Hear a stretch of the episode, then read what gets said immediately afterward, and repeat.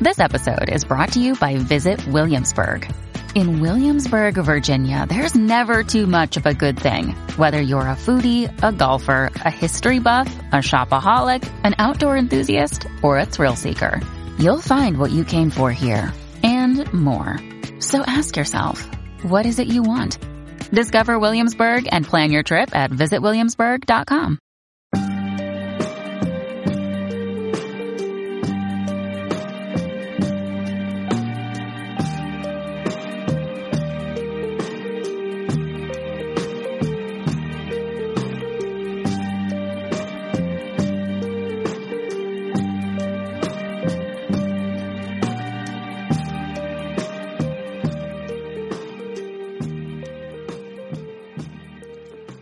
Welcome to a Narcissist Apocalypse, a podcast that gives a voice to narcissistic abuse survivors.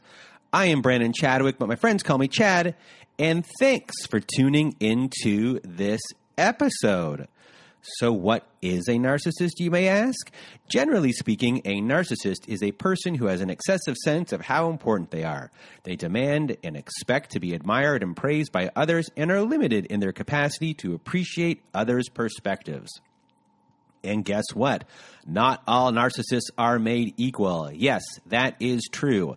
Narcissism is a character trait that exists on a spectrum. A small amount of narcissism is healthy, and a person with an unhealthy level of narcissism may be called a narcissist. At extreme levels, it may be diagnosed as a narcissistic personality disorder.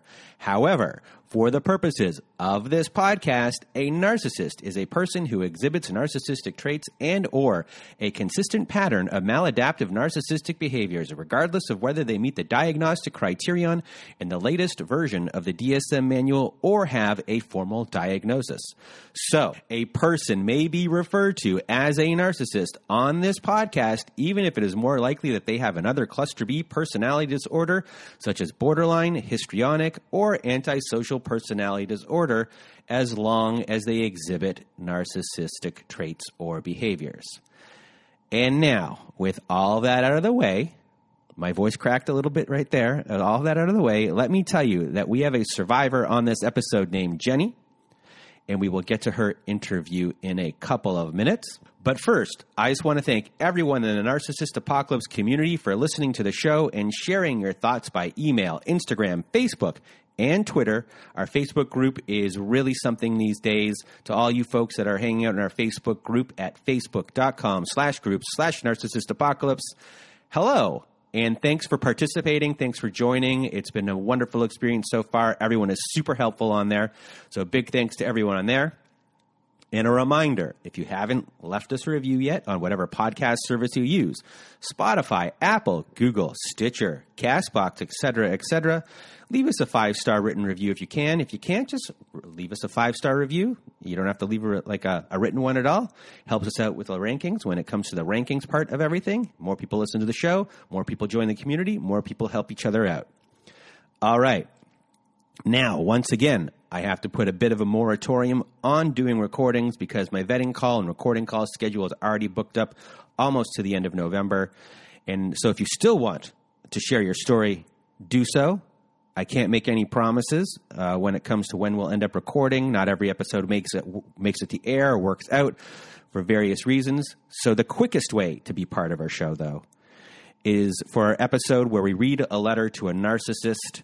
It's a letters to a narcissist episode, and to be part of that episode, we have a voicemail recorder on our website, narcissistapocalypse.com on the right side of the page, there's a floating button. It's hard to miss. It says send voicemail. You press that button and you record. It records up to five minutes. You can record once, you can record twice, three times, as many times as you need. We're accumulating these letters to have a volume two of our Letters to a Narcissist episode. So keep on sending those in. If you want your letter to be shared but don't want to read it yourself, send us an email so either myself or my old pal Melissa can read it at narcissistapocalypse at gmail.com and in the subject line put letters to your narcissist. What else is going on? Our first fundraiser for Layla is a quarter of the way funded. So thanks to everyone that supported our first fundraising endeavor. A big shout out to Big R who donated the other day. Uh, Layla was our guest from our July 22nd episode. If you haven't listened to that episode, Layla was married to a police officer who used his power and standing in society to abuse her with no fear of repercussion. And Layla's trauma runs deep. So we are trying to get her the trauma therapy for a year that she needs. So I'm reaching out to everyone in our community to help raise enough money to get Layla that therapy. She deserves it. So go to narcissistapocalypse.com, click on the fundraiser section. You'll see the little blurb there about Layla. Let's help change Layla's life. And before we get started, usually I get to the part where I talk about what I've done socially this week. And I've only done one thing, really. I went to a movie with my mother my mother and I saw Judy. That's my imitation of my mother. It sounds nothing lighter like her. Uh, Judy. It's the story of Judy Garland's life. Great movie to see with your mom. Very sad movie though. Like very super sad. Renee Zellweger was superb. She was fantastic. I think she's going to win Best Actress. I'm a big movie fan. Uh, she she really was fantastic. It's one of those roles where the person is playing a real person that existed, and sometimes you see an imitation, and sometimes you see real acting. And in this one, she got really into the role. It wasn't an imitation. She was fantastic. And I recommend everyone seeing it. There's some really touching parts in it, but just a real sad life that she lived. So, enough with my movies.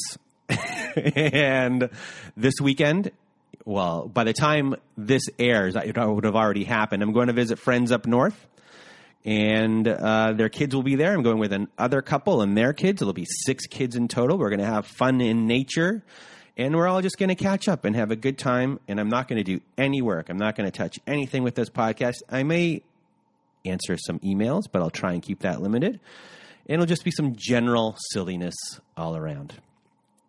But now, here is my conversation with Jenny, and I will check back with you when it is all over.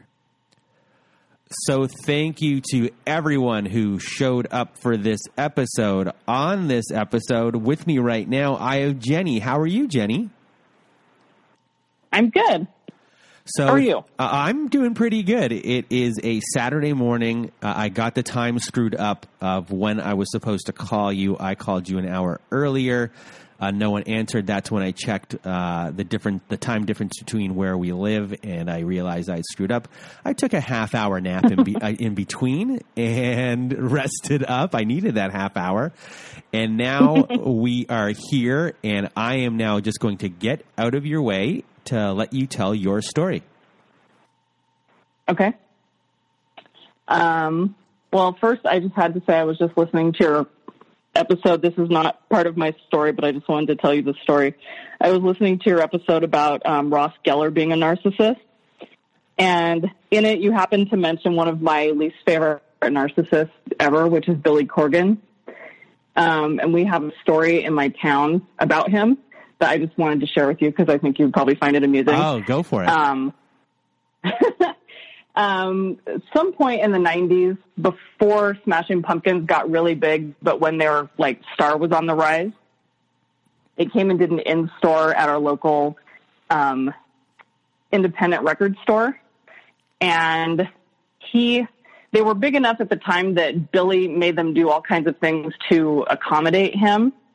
Um, and the most, I don't know what they all were, but the most memorable one was that that store has their bathrooms kind of right in the middle of the front of the store.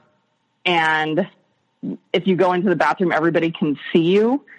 So, and I don't know if this is something he did everywhere he went, but he made them, like before the show, he made them set up this little walkway where they moved all of the fixtures in the store that had all of the like CDs and stuff, the displays. He made them move them all into make this like closed walkway so that he could walk from like where the stage was set up to the bathroom where nobody could see him although you could still see him because you could see his head over the fixtures.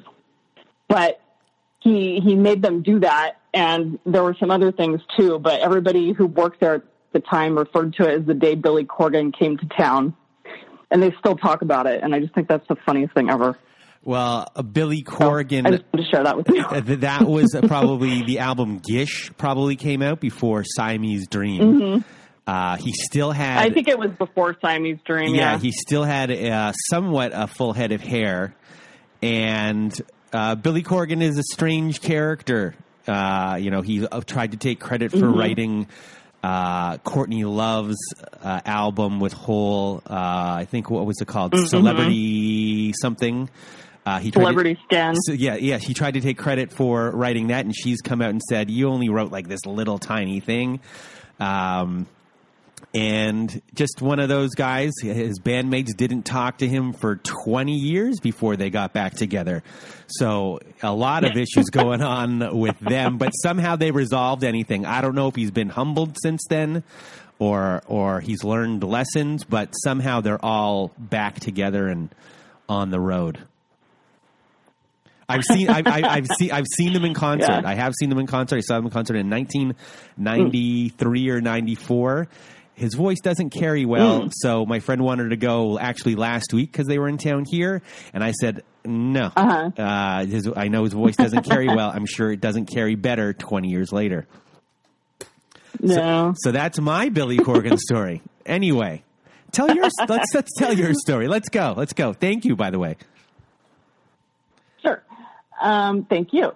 Um, well, I wanted to talk about my dad. I was raised by a narcissistic dad um, who also had some. He had some combination of narcissistic personality disorder and also um, borderline personality disorder.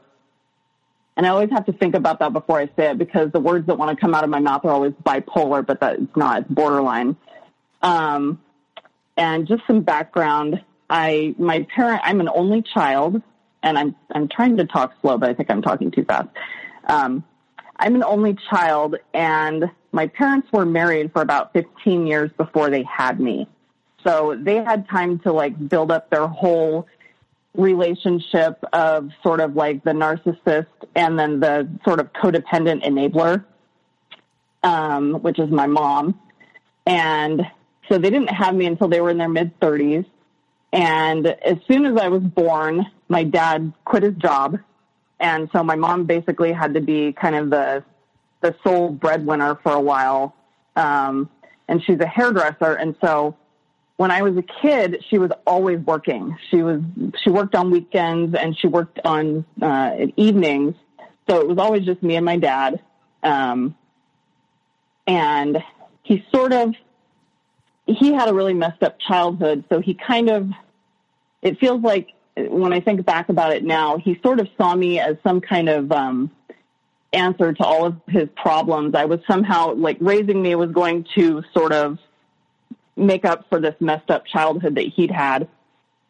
And he saw himself as this like perfect super parent, probably because he was a narcissist. Um, but you know, he never read any kind of uh, child rearing books or anything because he thought he was just naturally good at everything, like a narcissist. Um, but he also had really unstable emotions, which is like the borderline coming in. He had basically no equilibrium. Um, so he was always had this like blanket anxiety, which I think is probably just um, hypervigilance from that he grew up with from being a kid because his parents were really abusive. And I know about the hypervigilance because I developed that too. Um, and I didn't get rid of that as an adult until I did EMDR when I was in my late 30s, um, or actually just within the past couple of years. But when I was growing up, I spent all of my time with him when I was really little. And because he was so emotionally unstable, he couldn't tolerate me having any emotions and and my mom either. But I just remember like my first one of my earliest memories was I was crying about something and I was really little and he pushed me in front of the mirror and then started laughing at me and he had this really high pitched ridiculing like hysterical sounding laugh and he would say, "Look how ridiculous you look." Hee hee hee hee hee. Um and he would do that every time I cried. So, and sometimes he would get out a camera and take pictures of me and then show them to me later. So I learned really young never to cry. I still can't cry like in front of people. When you need mealtime inspiration, it's worth shopping Kroger, where you'll find over 30,000 mouthwatering choices that excite your inner foodie. And no matter what tasty choice you make, you'll enjoy our everyday low prices, plus extra ways to save, like digital coupons worth over $600 each week. You can also save up to $1 off per gallon at the pump with fuel points. More savings and more inspiring flavors make shopping Kroger worth it every time. Kroger, fresh for everyone. Fuel restrictions apply. Um, so, I mean, if you can just imagine being a little kid and that's that's your parent that you spend all of your time with, it kind of uh, messes you up. Um, and then when I got into preschool, I had some behavioral problems, which I can't imagine why. Um, with this being, you know, the person I spent all of my time with, but I got in trouble a lot. And every time I got in trouble, it was like it was the end of the world. And I would get in trouble at preschool for whatever things little kids probably get in trouble for is probably totally normal. I don't know. I'm an only child, so I didn't have any other um, any other things to go on. But every time I got in trouble at school, I would get in trouble at home, and then my my dad would just have like this complete meltdown, um, and he I don't know, it would just make him lose his shit because I wasn't like this perfect child because he expected me to be this perfect child all of the time. And to, you know, I guess because he was a narcissist, he thought that I was um, an extension of him. So he always thought that whatever he was thinking, I also thought. And he thought that all of my thoughts came from him. And if I had, if I did something bad or something that he didn't like, he wanted to know where I got that idea from because it had to have come from another person. It couldn't have come from me. It had to come from elsewhere. Um, so I would have to sit there. He would interrogate me and he would ask me, where did you get this idea? Why did you do this? And you know, you're a little kid. You're like, I don't know. I just did. And he'd be like, no, that's not a good answer.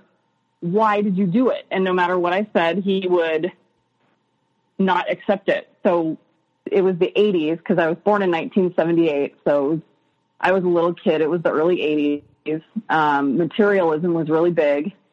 And my dad really wanted people to know that he had money and that he was successful. So whenever he like introduced me to people or even told people that he had a daughter, he always told them that I was spoiled and that he spoiled me and and my mom did that too. They always talked about, oh, we spoil her, blah blah blah. Um, so people, you know, people don't like a spoiled child. So before people even met me, like when they would sign me up for preschool, they would tell them that I was spoiled before I, before the people even met me. And I think that had somewhat of an effect on them not liking me before I even, you know, before I even got to know them, like the, the teachers at the preschool and stuff. Um, so that always followed me my whole life, the whole spoiled thing. And they always bought me a lot of stuff when I was a little kid. And other kids hated me too because they thought I was spoiled. Other kids' parents hated me because they thought I was spoiled. And it really sucked because um, that's still an assumption people make now. If I tell them I'm an only child, the first thing they say is, "Oh, so you were spoiled," and that basically is instantly like my, I don't know, my red flag that I I don't want to get to know that person better because that that's really triggering for it's, me. It, it's a big it's trigger kinda, for you. Yeah, and yeah. it's weird because you can't, you know, when you go around saying, "Oh, I I grew up and I have this problem because my parents bought me all this stuff and I was spoiled." People don't really have a lot of sympathy for that. They're just like, "Oh, oh yeah, you poor baby." Well, I didn't have that stuff when I was a kid. I didn't have 3 million toys when I was a kid. We didn't have that. But I mean, that was all I got from my parents. I didn't have any kind of emotional support. I wasn't allowed to express emotions. I wasn't allowed to express my thoughts and feelings because I always had to be, um, you know, and people who listen to this podcast will know what I mean. I always had to be reflecting whatever was going on with my dad. So if he was feeling, you know, bad or something, he wanted me to either when I was little, he, he was hoping, he was always hoping that I was going to be doing something that would make him happy, that would get him out of it because, um, you know, people with those personality disorders have the external locus of control where they, you know, everything that they feel they think comes from outside of them. So everything in my dad's world was he he wanted it to make him feel better because he always was either feeling anxious or angry or depressed. Um, so everything that he like encountered, whether he was watching TV or eating something, it was always he always expected it to like make him feel great and improve everything for him. And then when it didn't, he would get really disappointed and he would get really angry. Um, so like every day at dinner, my mom would work 10 and 12 hour days and then she would come home in the evening and she would still have to make dinner because my dad wouldn't wouldn't do that because he was the man and that's the woman's job. Um, you know, cause he was, he was born in the forties. So he, he was really sexist. um, so my mom would come home after she'd worked all day. Um, and my dad was always in and out of jobs all of the time throughout my entire childhood.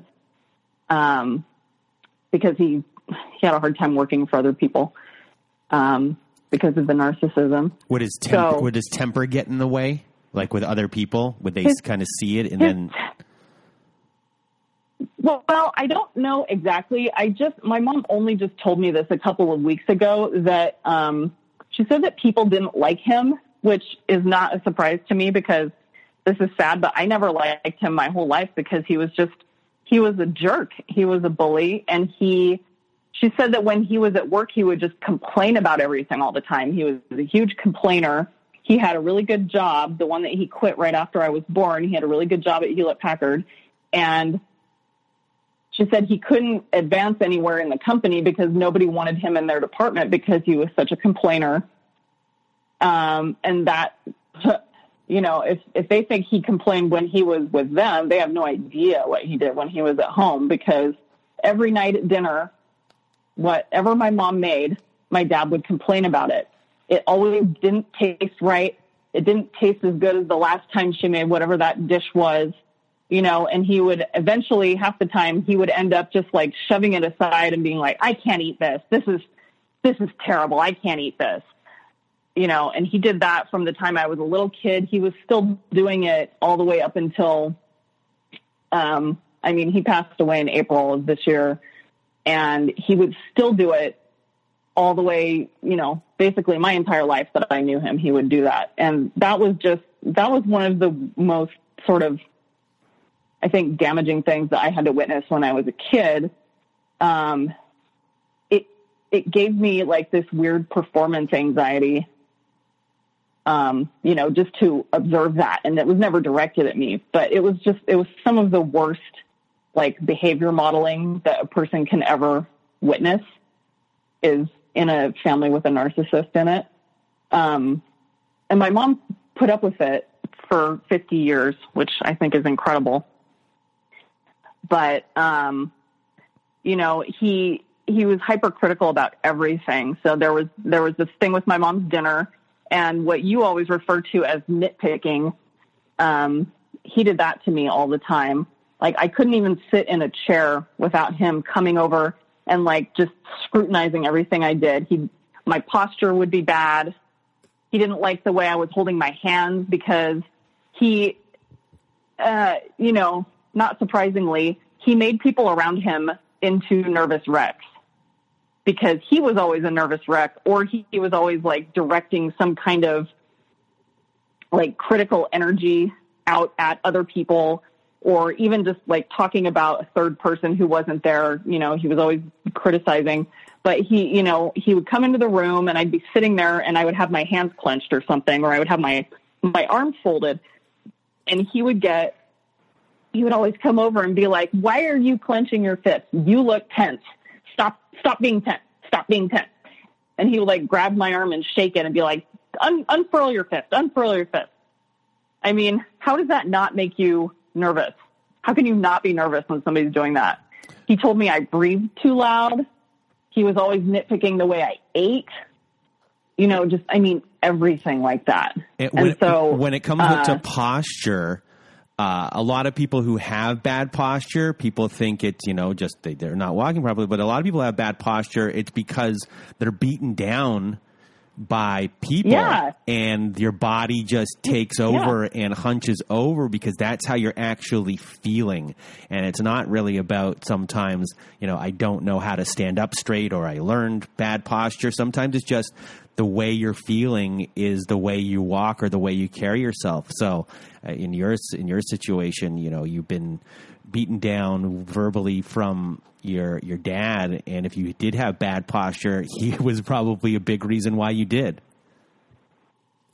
Yeah, and I mean, for I mean, he was exhausting for one thing, and just just having him be in the same room with you was exhausting. You always had to be paying attention to him. Um, you always had to be having a conversation with him because if you didn't have a conversation with him or weren't paying attention to him, he took it as um, an insult to him. Um, which that that wasn't something that I realized until I was a lot older. But yeah, when I was a little kid, you know, I would always be. Oh, there goes my dog. Be quiet. Um, my uh, now I can't remember what I was talking about. Oh yeah, well I had bad posture because I had low self esteem because he was always criticizing me. Um, you know, and then also he read psychology books all of the time because he claimed that he was trying to figure out what was wrong with him, but I think he just did it so he could mess with other people, frankly. Um, so he would tell me, he would criticize all of these things about me, and then he would tell me, Well, you have such low self esteem. Why do you have such low self esteem? Why don't you have more confidence? You know? So it's like, I mean, you just, there's, there's nothing you could do.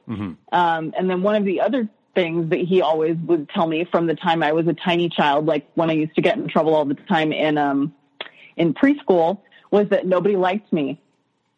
So he would always tell me, you know, that was just the words he used. Nobody likes you. Nobody likes you. I don't know why, you know. And he would get all. It wasn't like he was saying it with concern. He was saying it out of this like exasperation, like how it um, reflected on him. Nobody likes you. Why? Why? Why doesn't anybody like you?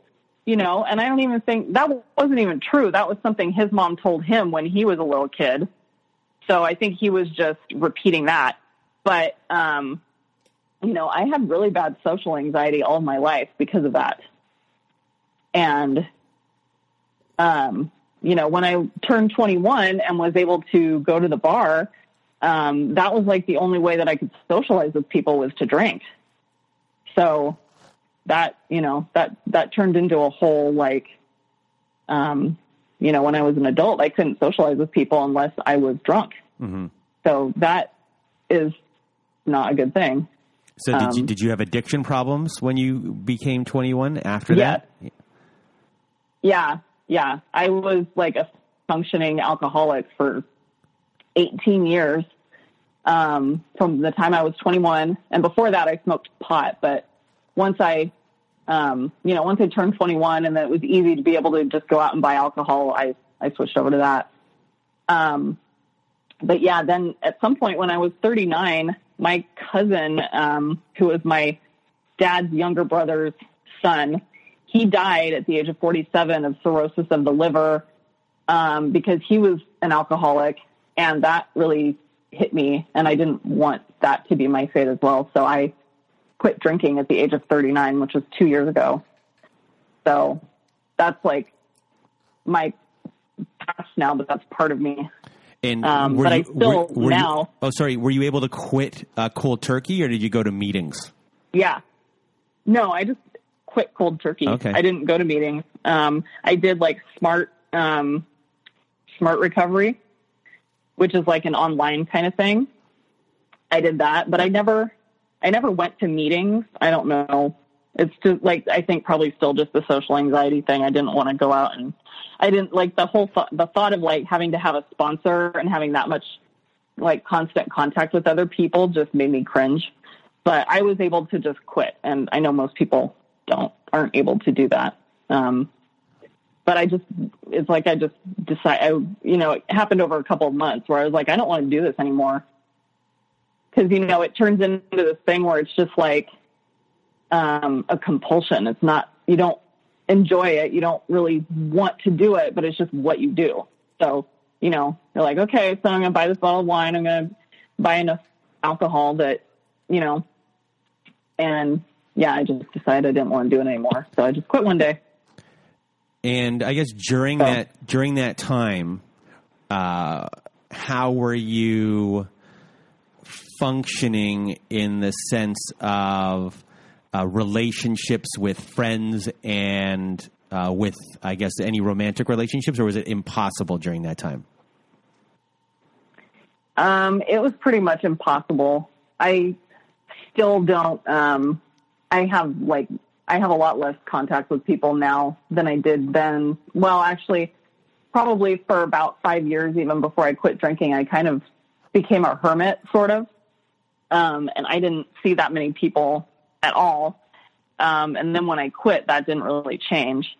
And you know, just partly I think because of the social anxiety and partly because everybody I know, you know, because I was a big drinker, everybody I know is a big drinker and I don't want to try to hang out with them. It's too hard. You know, your relationships kind of change when you, when you quit your addiction. Um, so I mean, now I still, I see people infrequently, but I, I mean, usually on a weekend, I'm just in my house watching Netflix or something like that. Um, but yeah, romantic relationships are really hard for me just because I can't, I can't see them as anything other than somebody trying to control me or manipulate me. Um, because when I was a kid, my dad would always, would always like tell me he loved me in this like really manipulative way to try to get me to do stuff. Like, or I mean, not do things, but just like do what he wanted. Um, like when I was in high school, he always wanted to talk to me, quote unquote, about what I wanted to do for college. But quote unquote, talking to me was really just him telling me like the the limited amount of schools or programs that he was going to pay for me to um, attend in college, and they were all you know, they were all things that were like computer programming and stuff that I wasn't interested in, but that he felt would be something that would be, you know, able to get a good job in. Um, and basically talking to me meant him, uh, like kind of lecturing me and berating me until I agreed to do what he wanted. And so he went during that, um, that basically started when I was 15 and it went all the way until I graduated from high school of him. And he would get really exasperated like every single day. He, he changed his work schedule so that he got home from work at the same time that I got home from school. So I would be home and he would be home. I couldn't get away from him. He was always in my face and he always wanted to talk to me about college. But it always just ended up with him basically yelling at me. Um, because I wouldn't, I wouldn't just do what he, what he wanted. I didn't just, you know, blindly do what he wanted, which is, you know, not what you, not what happens with a teenager really, but, um, you know, what I wanted didn't matter. It was just all about him. And by, you know, frustrating him, I was just, I was just making him crazy, but he would always end it with, Oh, but I love you. I only do this because I love you so much. And, you know, why can't you see that? And it was just so, it was just such bullshit, you know? If that's what he thinks love is, then I mean, no. but I, I just have a hard time having a relationship now because of that. And because when I was younger, um, I ended up dating a lot of narcissists because of that whole patterning.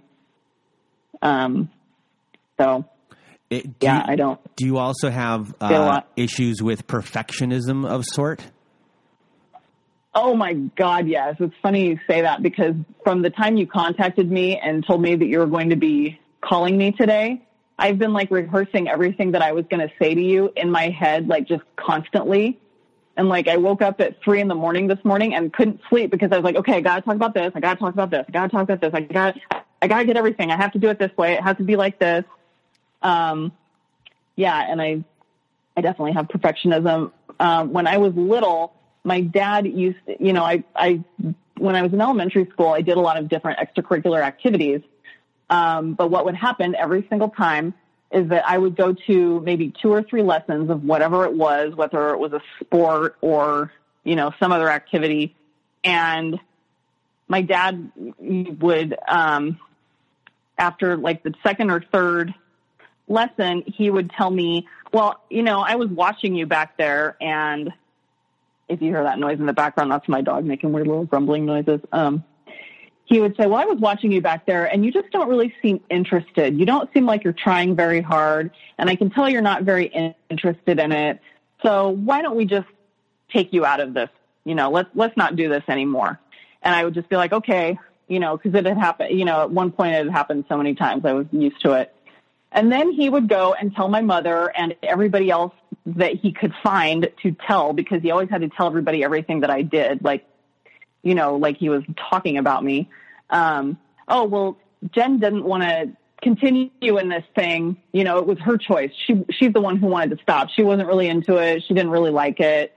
When in reality, it was him because he had this weird, he had this weird idea that if you couldn't do something like almost perfectly after only trying it once or twice, then you were never going to be any good at it. You were a failure. There was no point in trying. Um, so I was never allowed to do anything that I had to struggle at. You know, I, w- I was never allowed to like do anything that I had to try because he, because he couldn't tolerate it for whatever. I don't know if it was because he thought I should be good at it or if because he thought that I wasn't trying you know, because if I had put any effort into it, I would be perfect at it after the second time I ever tried it, you know, which is, I think, what his, his kind of thing was. Um, so that really bred the perfectionism thing into me too. And I always, I had to learn to be really non-committal about anything that I talked about with him because, um, if I, if I liked something, it was a guarantee that he would make me stop doing it. So if I really liked it, he would always make me stop doing it. He would decide that it was a worthless waste of time and he would make me stop doing it. Um, but if, but if I really hated it, he would make me keep doing it because he would tell me that, um, life isn't about doing things that you want. Life isn't about being happy. Life is about putting up with things you don't like to do and people that you don't like. Um, so he would try to make me he would force me to do stuff that I hated and then he would not let me do things that I liked. So I always just was really non-committal when he was like, "Oh, do you like this or whatever?" I'd just be like, "Oh, yeah, whatever. I don't really I don't really have an opinion about it." And then of course he would get mad at me for that. He'd be like, "Why are you being so non-committal? You know, why are you such a you're so spineless?" I mean, there there wasn't anything that I could do that he didn't criticize.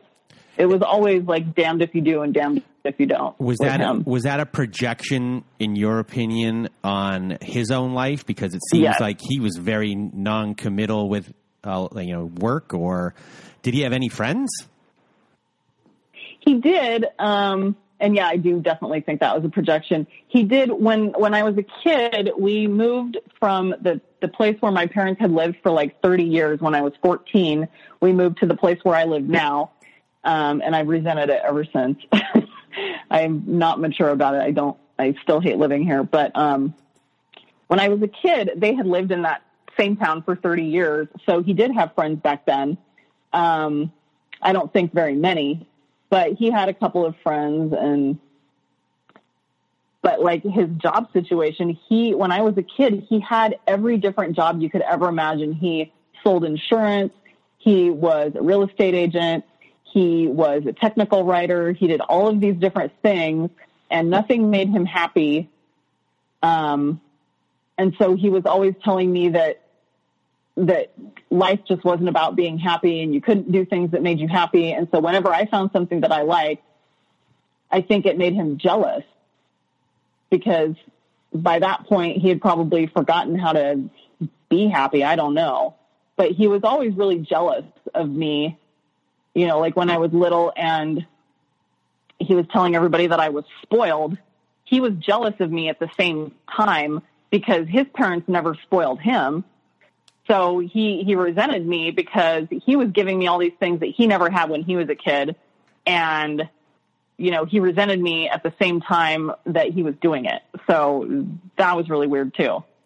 Yeah, it sounds like you know there is a lot of manipulation in the sense of uh, he's spoiling you and hating that he's uh, spoiling you, or he's doing it just to uh, just so he can say it, just so he has a complaint uh, about you. And then also Yeah. when it comes to, you know, when you wanted to, whatever school you wanted to go to, anything maybe that revolved uh, around money, possibly. I'm just kind of going off here for a second. Yes. That there was always a, Oh, yes. a catch to it. And that catch, uh, you know, no matter what the catch was or what was going on, there was going to be a complaint following what was ever going to happen. That there was always going to be the shoe that was going to drop. You didn't know what it was, even if you rejected the money or if you took the money or whatever was paid for or something. There was always something there, no matter what your answer was going to be. Yes, I'll take it. No, I won't. He'll complain that you did, or he'll complain that you didn't.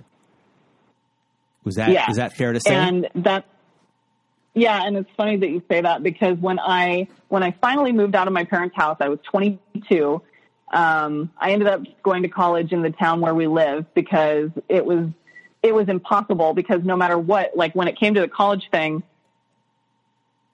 even when um, you know he would present me these like three options, and it was always just like three or maybe four, three or four options. Well, you can do this, this, or this, and I like I'm not interested in those. And he's like, well, bleh, you know, you freak out. I have a question. I have a question for you. You were spot on in your observation there.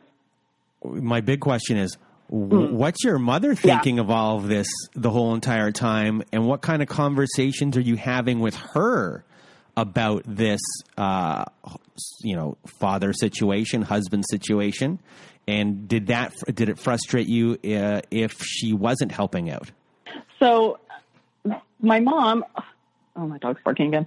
My mom was not there a lot when I was a kid, like I said, because she was always at work. She worked on Saturdays, she worked in the evenings. Um, when I got older, it always seemed like, and it, this could just be my perception, because my dad treated her, you know, the same way he treated me, but she was able to get away from him, whereas I never could because I was always stuck in the house with him. Um, she, al- it always felt to me like she was either like on his side or making excuses for him.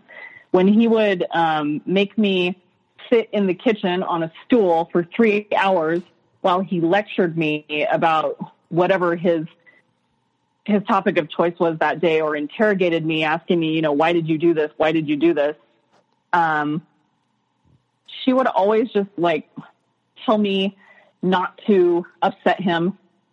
Um, you know and then when i when i got older and i didn't live with them anymore he and i would get into fights when i would come over to their house and he would get mad and kick me out of their house and i would leave and then she would come come running out the door chasing after me. Don't leave don't leave. Oh he didn't mean it. You know come back in. And i always would and i i shouldn't have. But um because then i would have to sit there and he would give me the silent treatment and glare at me for the rest of the time that i was there. Um but I always really felt like she was on his side. Um, but, you know, I don't know what her exact reasoning is.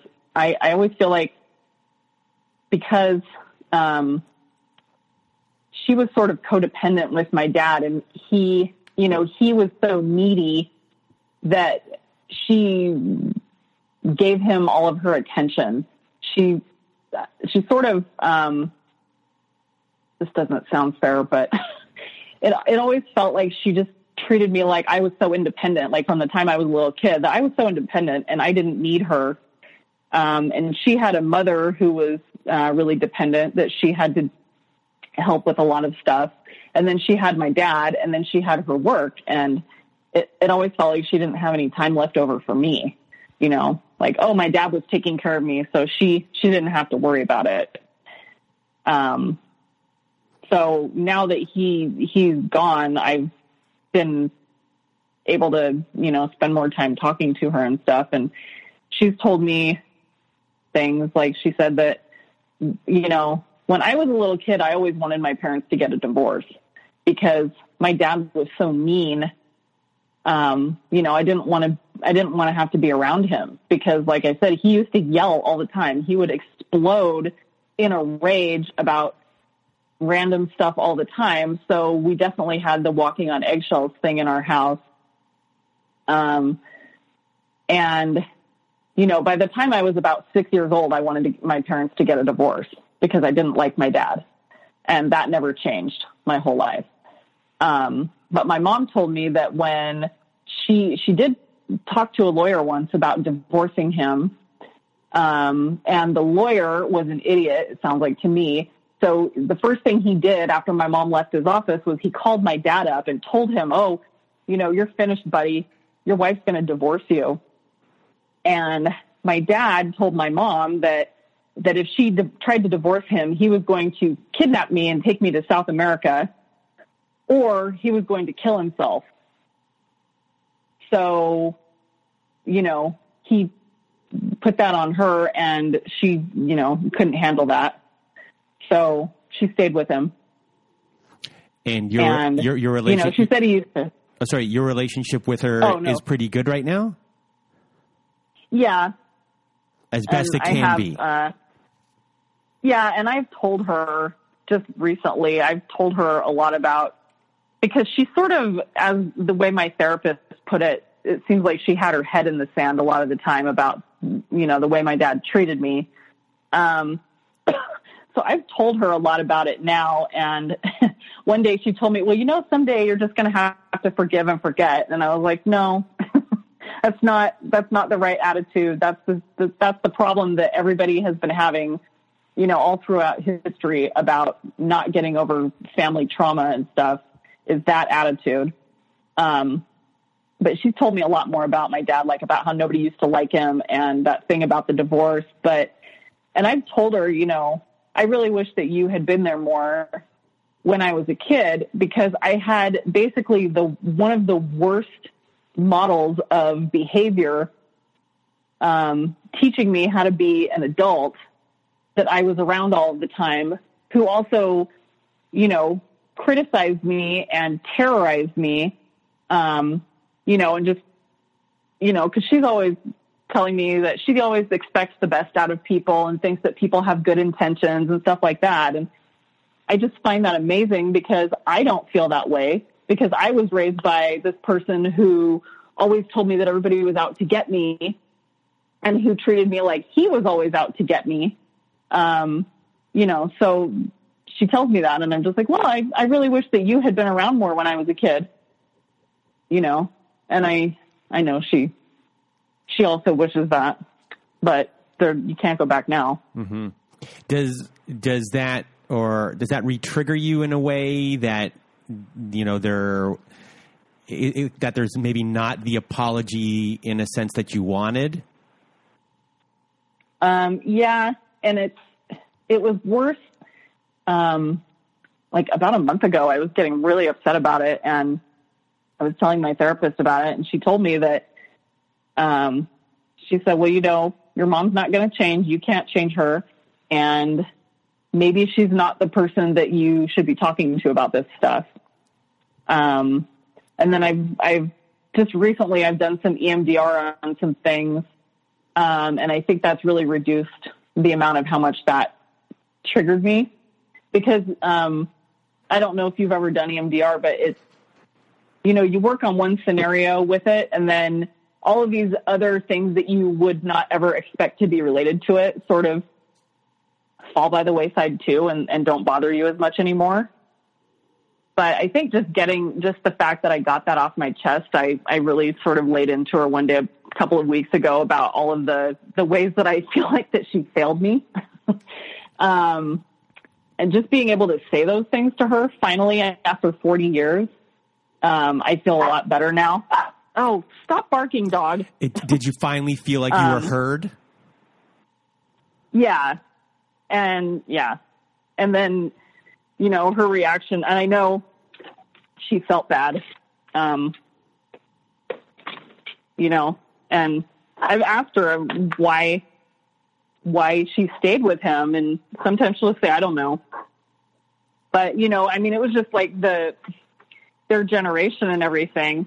yeah i, I think people, it, I I think for you know, people for, didn't get divorced. from uh, people that age your mom's probably what 70 plus years old. Yeah, I think in that yeah, age like baby group, boomer age. I think that age group is the way they were raised. A lot of the time, they don't Well, understand. and she's they- Catholic. yeah, they don't understand the. They don't understand these things. Their emotional IQ isn't as high uh, as people who are younger, and it's just something they maybe they. I don't know if they can see it. Maybe some older people can, but um, it, I think it might be tough for that uh, age range. They just, in a way, they just don't get it, and you won't get what you need to get from them. Uh, they're already at the certain Yeah. age they are, and it's it's going to be it, sometimes it's just too painful or very painful just to uh, have those conversations because you might not get what you want out of them.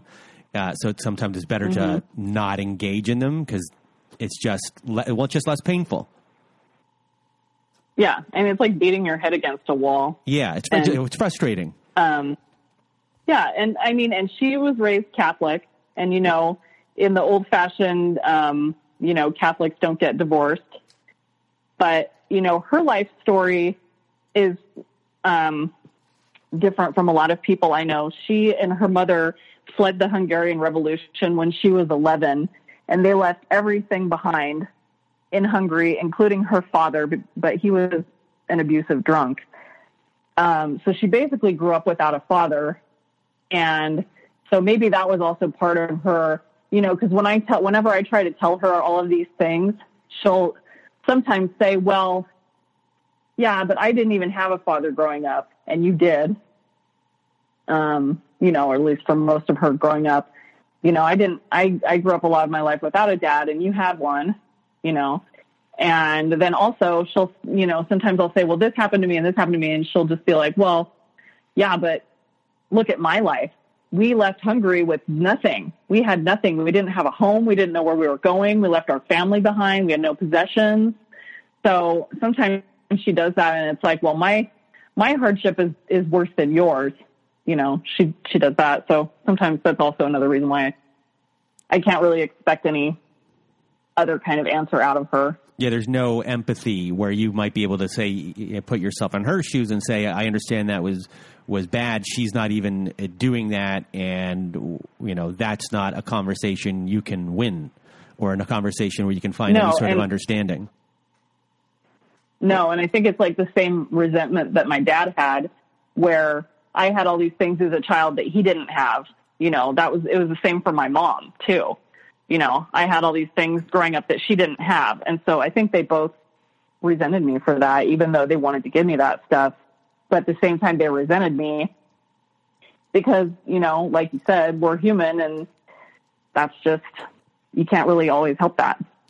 So But two years ago, you quit drinking, and so, so then you, pr- for probably the first time in your life since you were twenty, well, since you were twenty-one, you had to deal with yourself for the first time in your life, and probably deal more with these issues uh, head on. How was that? And you know, just to actually be sober and have the day to day of uh, living and listening to the voice inside your head telling you uh, that maybe just you know being a self critic of yourself. Hmm. Um, well, I, I think I had some learned helplessness. I mean, I know I did, um, like for my whole life. So at, at that point, I was getting triggered by just about everything. Everything was triggering me. I would be at work and when I get triggered, I don't get, um, when I get triggered, I get angry. It's like, you know, the, I guess probably like the, the rage from my dad. But when I get triggered, I get really angry and I get like heart palpitations and my head starts to swim and everything. Is it internalized And I anger or feel like- exterior? What do you, what do you mean? do you internalize like you're Like- getting angry inside, or do you verbalize it uh, out uh, like outward into the world? Um, it's a little bit of both. Like the when I have the feeling, I don't necessarily. I mean, I don't act on it or anything, but I uh, complain about things a lot. Like when I'm at work and stuff, I'm just like, "This is bullshit," and um, stuff like that. So yeah, it, my dad affected me in ways that I wish he didn't because that sounds exactly like him when I'm saying this. But um, But it's not like you're taking it, out it's on on, mostly like on someone else. No, it's just like it would be this rage that would build up inside of me until I thought that my head was going to explode. So, um, you know, that kept happening to me. So I, I got some medication from my doctor and then I also went to see a therapist and started doing EMDR. And I've been seeing the same therapist for almost two years. Um, and I've worked, I've gotten a lot past that, uh, like being triggered so much by everything. Um, I do still sometimes get irrationally angry about things, but, um, it's, I've really been able to get past that. And that was one of the reasons that I drank was because everything triggered me all of the time because I, I worked for a long time with a guy who was a really, he was a narcissist and he really reminded me of my dad a lot. And having to be around him was triggering like every second of my day. And then he eventually got fired for being a racist, sexist jerk. Um, but I mean that, and that was a couple years before I started drinking or stopped drinking. But yeah, just I, it's like you find things to make you upset. You find things. I don't know. Well, I mean, it's confirmation bias. So you know, you just look for things to make you annoyed and pissed off mm-hmm. when you're in that state. And you know, and then there's the hypervigilance and just you're always on edge and everything everybody does drives you crazy and you're always irritated. Well, So, you were never allowed to have I've been able emotions. through therapy to get over that. Yes, you, you were never allowed to have emotions. So when you try to express emotions or deal with emotions, uh, it's very difficult because you're still stunted in your growth of how to deal with them uh, from when you were a child. You know, I know I get built up anger inside me. I don't know. I know sometimes I don't know how to be angry. And when I do say, like, you're allowed to be angry, and when I do show anger, it comes out terribly, uh, which is, um, and then you're like, okay, that didn't go well. Uh, you know, it's for me, that's a big thing for me. How do you deal with anger when you kind of grew up where, uh, you know, everyone else in your family is able to express things and you're the person that's not really uh, the one that is rocking the boat? Kind of uh, thing. So for me, it was always, especially with anger, because you're not allowed to express like, "Oh, I'm sad," or not that you're sad, but like that you want, uh, you're not, uh, things aren't working out here, and uh, don't rock the boat. And for me, it was uh, it was a big thing was anger, and I really build up and it built up and it built up, and for me, that was always the most frustrating thing. And I don't what know would happen? And what would happen? Um, Yeah, like how would it release? How would you release? How would it release? I would would just. Yeah. I don't know where I was going now. Uh, I would just really get. i you know I would let things still slide. I would stew. I would start resenting people. They wouldn't know I was resenting certain things. They wouldn't. You know, no one would know Mm-hmm. that these things were going on. I would keep on putting on kind of this face that like everything was good, yet I would you know, wouldn't have the proper conversation with people to tell them kind of what was going on. That yes, this upset me. Yes, this is upsetting to me, or what you said here I didn't like. I don't like how I was treated for a long period of time. I did not know how to uh, deal with that, and then when I started to finally go to a therapist and work on these things, when I did want to deal with those things, at first I had to, you know, I had the ones where I, I was like that and I would, I would, I yelled and I didn't know how to deal with it. And that would, that would be like, what the hell? Where did that come from? Because I would bottle it up. and now I had to learn, you know, uh, I had one friend who, uh, started renting from me and they moved in, uh, to my place. And one day, uh, uh, something happened, and that person, uh, I got angry at that person. I didn't say anything. They knew I was angry, and they said, Are you upset? And I'm like, No. And I went upstairs to go back to sleep because I was woken up in the middle of the night. And about five minutes later, I was in bed, and I'm like, Okay, you are angry. Why did you say the opposite? You can't go to sleep. So I went back downstairs and the person was sitting at the dining room table, and I said to this person, "You're right. I was angry, and uh, this is what I was angry about. And thank you for actually uh, having this discussion with me because this is actually what healthy." release or discussion of anger is and for me that was the first time I actually had that where the person didn't get upset that I was voicing my opinion and it mm-hmm. felt really good. And that was my first step into realizing this is how you deal with anger. You don't go and stew. You might have to go think mm-hmm. about what you want to say about it so you don't say the wrong thing. But within that moment you know you can step out of yourself deal with what you internalize you're internalizing and then actually have the conversation. It might not happen that second but it'll happen faster than it, it was before. And it took me a long time uh, for me to be able to do that. So i have no idea where we went on your tangent. I'm, uh, we were lost in your story and i apologize. Oh, that's okay. Um, yeah, I, I never, yeah, I think when I was growing up or even like as an adult, I always just think that if I express anger or, yeah, annoyance with somebody or anything, that I'm just going to get screamed at because that was what always happened when I was a kid.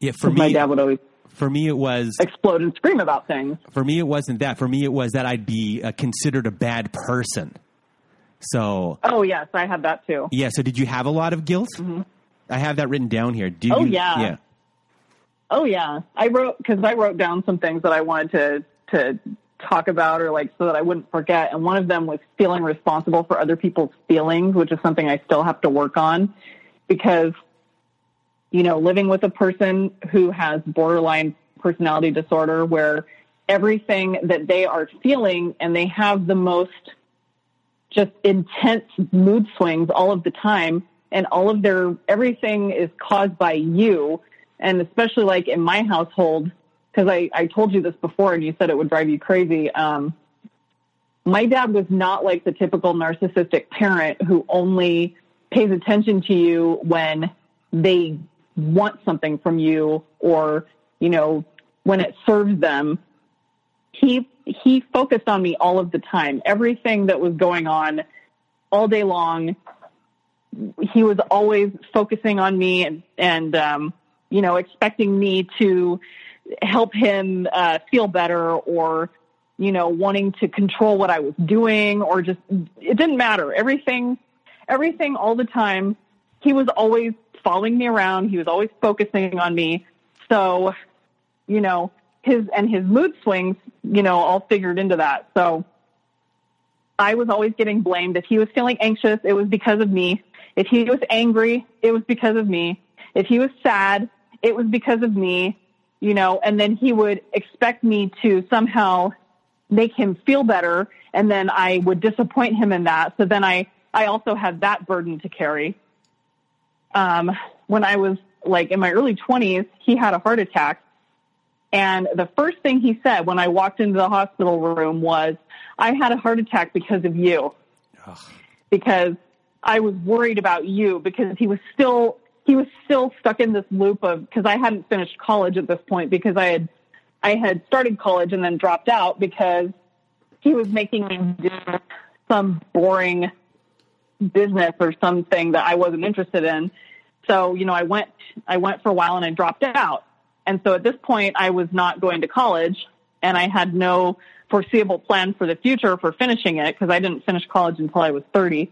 Um, but yeah, he, the first thing he said, and like the only thing that he wanted to talk about this whole visit when he was in the hospital after he had his heart attack was that it was my fault. He was worried about me and I was the one who caused his heart attack.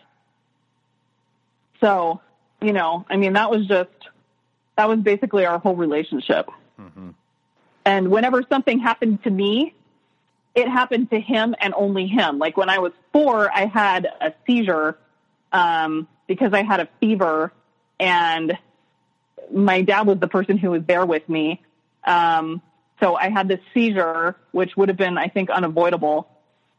Um, but he blamed himself And then like for the rest of my life, he would always bring it up and it was like it only happened to him. It didn't happen to me. It didn't happen to my mom. It only happened to him. And then he had to, he had to deal with all this guilt of it and all of this other stuff, you know, and it just like listening to him talk about it was just so gross because it, he always talked about like it only happened to him. And so I always have felt responsible for other people's feelings. Um, and, and plus he also like, along with his thing that he would always tell me about how people didn't like me, there was always this focus on like people how people perceived me and how people perceived him. And, you know, how you look to other people for a narcissist is far more important than, you know, how you look to yourself because they don't have that inner self or, you know, however that works. Um, but I was always, I was always so concerned about what other people thought about me. And so like feeling responsible for their feelings went along with that. So I work with a guy who's really moody and gets upset over the littlest thing sometimes. And then I always, even now, I still sometimes feel guilty and I'm like, oh, well, he, he's mad. He's mad at me. You know, I did something that made him have this mood swing, which is ridiculous. But, you know, I, I don't know if that'll ever go away. Mm-hmm. So you're, you're making assumptions of what other people might be thinking of you. hmm Yeah. And like, and also feeling like I somehow control how they feel because that was that was just what was you know taught to me by my dad which was that you know whatever he was feeling was because of me. So if he was anxious it was because of me you know or whatever.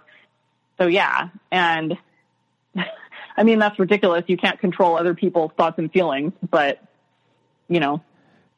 So since I, you- I have to tell myself that all of the time I, I don't control that person. I mean, that's narcissistic in itself to think that, but Well, no, you you had a lot of things go on, and you're kind of trained to be a specific way. Uh, so, since your dad has passed away, uh, how have you been been feeling since then?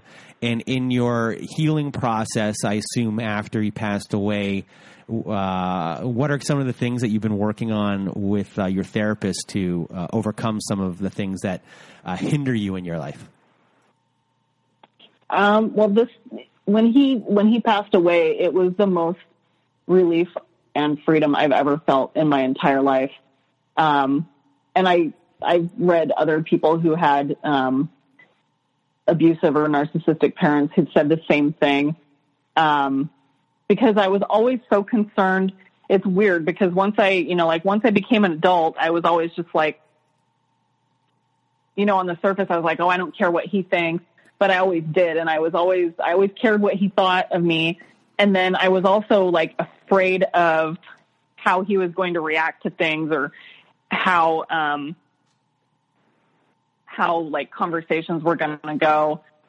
So I, I have to say that since he died, the only thing I've felt is relief and freedom. Um, I haven't really been sad.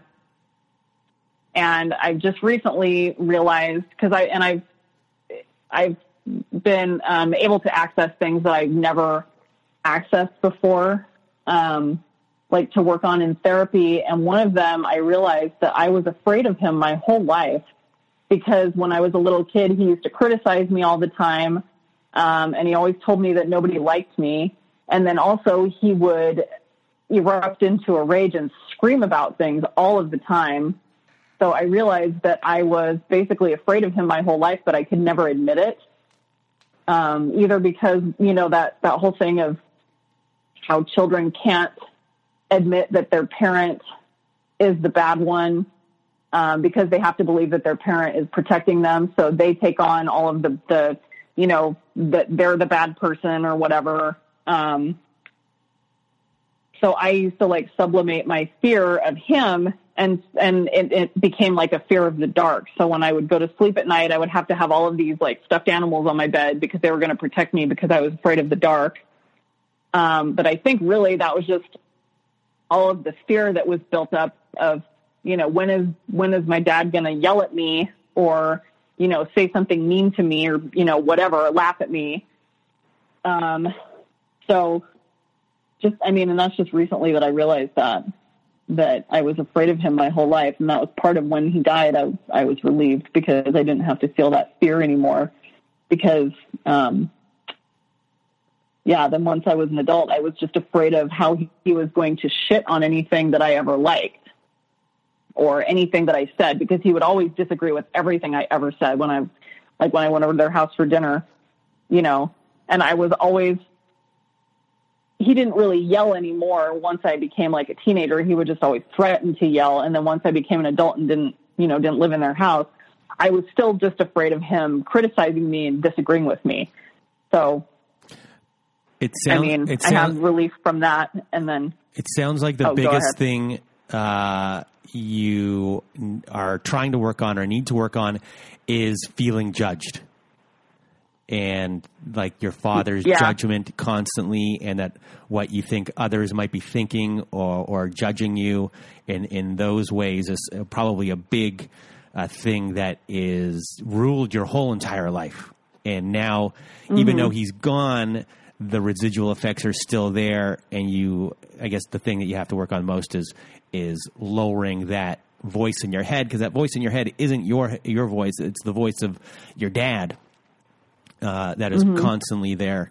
So working on uh, that will probably be the biggest thing. There's there's some exercises that you're doing with your therapist to work on that. um, I've just been doing, well, I've been doing EMDR, but that's me. I've been working on things like the fear stuff and then also the, um, the believing that, uh, people don't like me. Um, but there's a different, there's a podcast that I listen to called Unfuck Your Brain. Um, and it's, uh, by this woman named Kara Loewentheil and she, basically her she's a life coach and she's like a she went to Harvard and Yale and I mean she's brilliant and she her whole thing is that um your thoughts are what your problem is. It's not your your emotions because your thought comes first. So part of her whole thing is to help people free themselves from their critical inner voice and from beating themselves up over various things and perfectionism and stuff like that. So I've been working through a lot of stuff, a lot of her programs. Is she the one that wrote the to- book uh, un, to unfuck yourself, something like that? No, No. no, that's that's somebody else. Okay. She has not written a book, although I think she I think she mentioned on her podcast that she might be writing a book. Um, but she's really awesome and anybody anybody should check out her podcast. She's really great. Um, and she's totally I mean, I say life coach, but she's not like the a lot of life coaches are into like the law of attraction stuff. She's definitely not. she's not into that. She's just about um, you know, the whole name of her podcast is Unfuck Your Brain for Feminist Confidence. But it's, I mean, it's not just for women, it works for anybody. So But she really, she really helps to work on like the critical inner voice and um, hypervigilance and confirmation bias and fight or flight um, issues that are no longer useful that you, you know, learned in childhood and stuff like that. So before we end our conversation here, for people that were raised like you and uh, are not dealing with the uh, fallout of everything or still in the process, what is the biggest uh, takeaway that uh, you want them to know from what you experienced? Um, probably just that your feelings are valid. And because I always grew up being invalidated and dismissed. Um, so you, you know, you internalize all of that. And it's like, you know, when you try to stand up for yourself and then you feel guilty about it. Um, cause I've always had an issue with that. Just that your feelings are valid. Um, and you're not alone. And, um, you know, there are tools to help you move past that. Um, because I never thought I would get out of that like hypervigilance and always being triggered by everything. But EMDR has really helped me to get over that. Um, so I would recommend EMDR to anybody. Um, also the book, um, there's two books by Pete Walker that, um, he grew up in a family with, I think it was a narcissist father. And both of his books are about complex PTSD and working through that and moving past that. And one of them, I, they're both kind of like the same material, but one was written 20 years later and kind of expands on the previous one. So the, I think the later one is called Complex PTSD um, from Surviving to Thriving. So I would definitely recommend that to anybody, um, and also that Unfuck Your Brain podcast. Um, but just, I mean, just talking about your issues and finding people who will listen to you, um, you know, and your podcast is awesome because people, there's just not enough people talking about this kind of stuff. And narcissistic abuse, I think, is something that really just goes under the radar, especially when it's um, sort of it, it sort of falls into the paradigm of this is just the way that um, you know the world is, and parents control their children, or you know whatever. It's it's not normal because I always thought I always thought our family we were a little bit weird, but I thought we were normal. And I was probably in my 20s when I realized that we were really not normal. So if you feel like something's wrong, talk to somebody. Well, because if you feel like something's wrong, it definitely is. well, Jenny, thank you very much for sharing your story today and being on the show. Uh, it was sure. it was a thank pleasure you. having you here, and I hope nothing but the best for everything uh, in the future in your healing process. Thank you. so, uh, for everyone else out there, uh, thank you for listening and have a good night. And that was my conversation with Jenny. So I want to thank Jenny for being part of our show, for being part of the community, and being part of your lives and my life now. So hopefully I speak to you before this episode comes out so we can catch up a tiny bit. But before we leave here today, let me just say, come join our Facebook group, which is different from our Facebook page. And you can find us at facebook.com slash groups slash narcissist apocalypse to join. The group is fantastic so far. Everyone's getting along. Everyone's sharing their experiences. Everyone's helping each other and lifting each other up.